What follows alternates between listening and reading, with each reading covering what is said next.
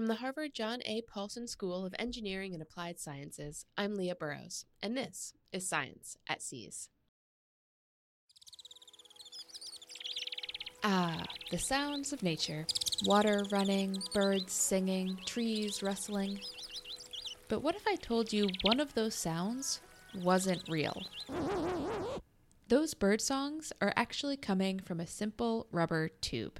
Researchers from the Harvard John A. Paulson School of Engineering and Applied Sciences have recreated complex bird songs using simple, soft materials and some mathematical modeling. Listen to the song of a vireo. Now, listen to the same song recreated in a lab. Here's a real Bengalese finch. And here's a copy.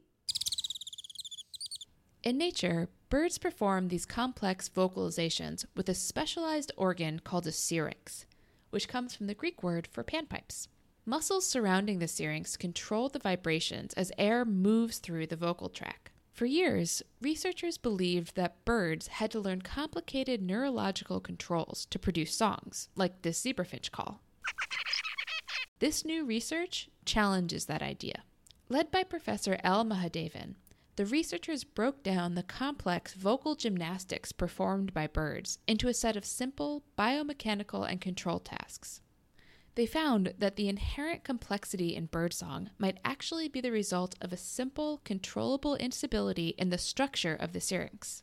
The researchers built an artificial syrinx out of a rubber tube and, with the help of an equation that optimizes birdsong mimicry, recreated songs from various species. Here is their recreation of the zebrafinch song. The research suggests that by harnessing the physical properties of a soft material, specifically its instabilities, developing organisms might have found a simpler way to create complex behavior. To learn more about this research, visit our website, www.seas.harvard.edu, or follow us on social media.